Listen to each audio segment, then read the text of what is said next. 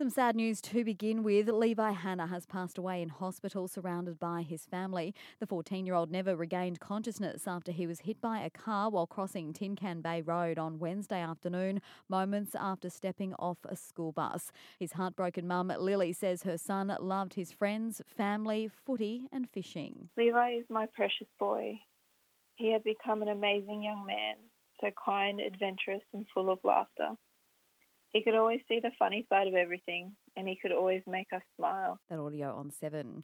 Court today for a Sunshine Coast woman who allegedly returned a blood alcohol reading more than eight times the legal limit. The 50 year old's accused of being behind the wheel at the intersection of Lamington Terrace and Magnolia Street in Nambour and returning a blood alcohol concentration of 0.419 following a two car crash on December 30. Police say that reading is a potentially lethal dose. The Sunshine Coast based RACQ Life Flight helicopter crew have flown to the aid of a woman who fell ill on board a boat. The vessel was about 40 kilometres offshore on Saturday afternoon when the alarm was raised, saying the woman had become very sick and was drifting in and out of consciousness. An air crew officer was winched down to the water, then swam to the boat.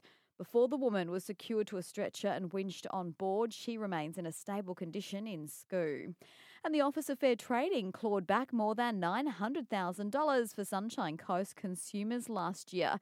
It's after locals lodged 1,475 official complaints. The most common complaint fell under the personal and household goods and services banner, which includes purchases for things like white goods, hardware, appliances, clothing, removalist services, and cleaning companies.